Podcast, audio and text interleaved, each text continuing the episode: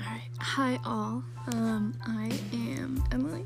Um, I spent the first two years of my college career at a Jesuit university. Uh, we spent a lot of time joking about the Jesuit values of social justice because it was on each and every syllabus.